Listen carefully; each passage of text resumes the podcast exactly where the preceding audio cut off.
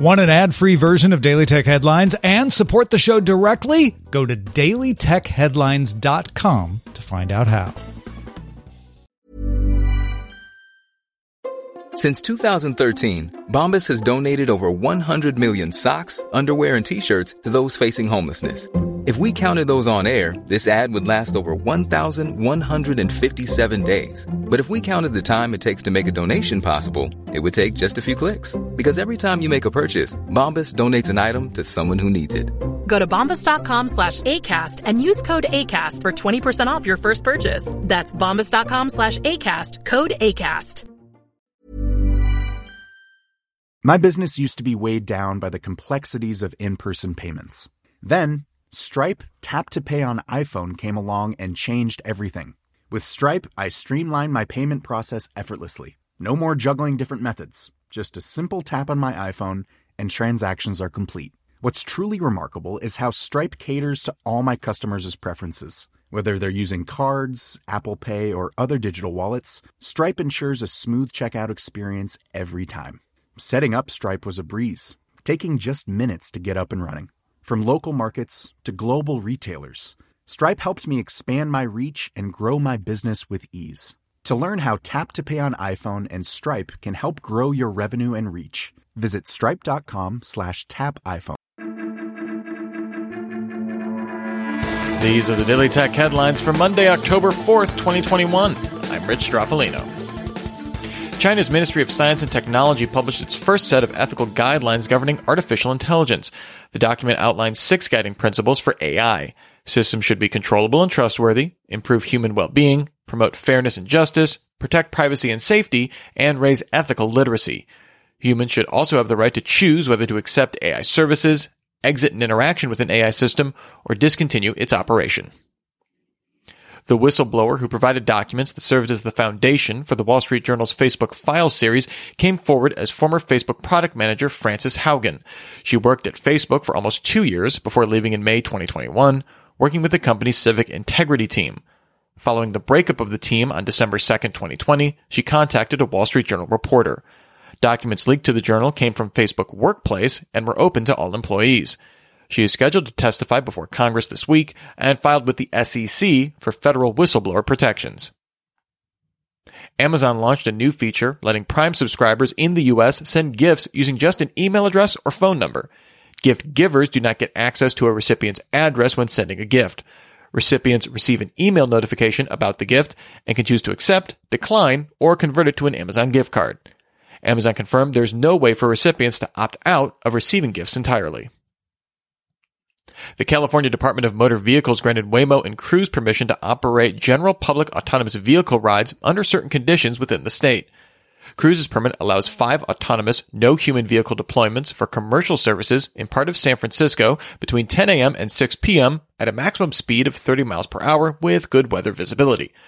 Waymo can operate in parts of San Francisco and San Mateo counties with a speed limit of 65 miles per hour with good weather visibility, but must put human drivers behind the wheel.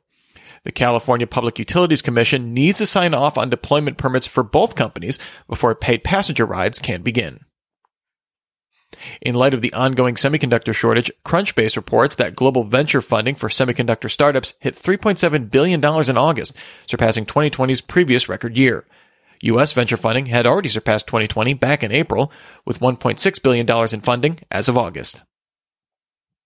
In an interview with Wired, Clearview AI CEO Hoan Ton That claimed that the company has now scraped over 10 billion images for its facial recognition dataset, three times more than previously reported. He also said the company is working on machine learning tools to de-blur images, as well as envision what a covered part of a person's face might look like using statistical patterns found in other images.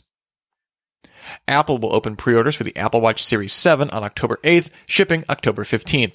The device was originally announced with the iPhone 13, but at that time only promised it would be available later this fall.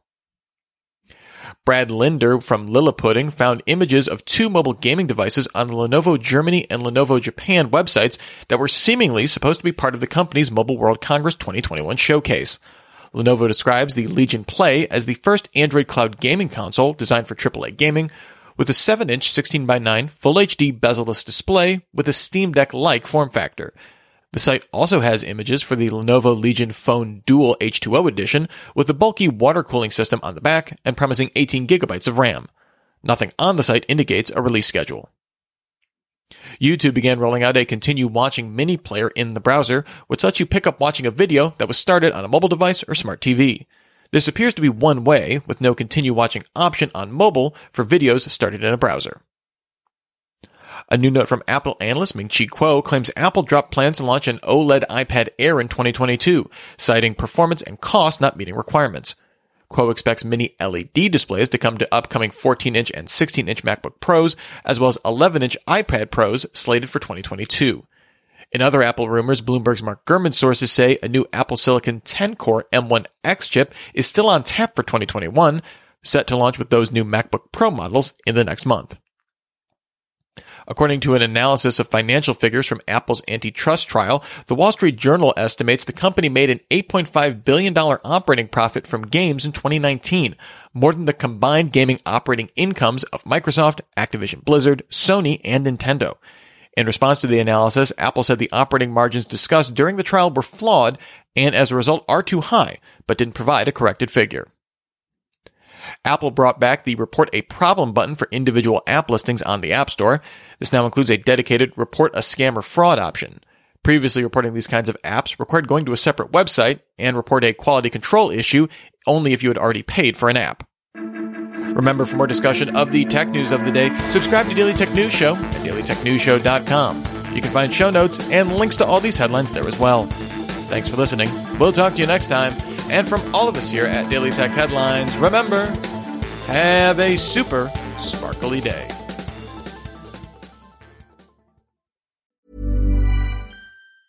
Planning for your next trip? Elevate your travel style with Quince. Quince has all the jet setting essentials you'll want for your next getaway, like European linen, premium luggage options, buttery soft Italian leather bags, and so much more. And is all priced at 50 to 80% less than similar brands. Plus, Quince only works with factories that use safe and ethical manufacturing practices.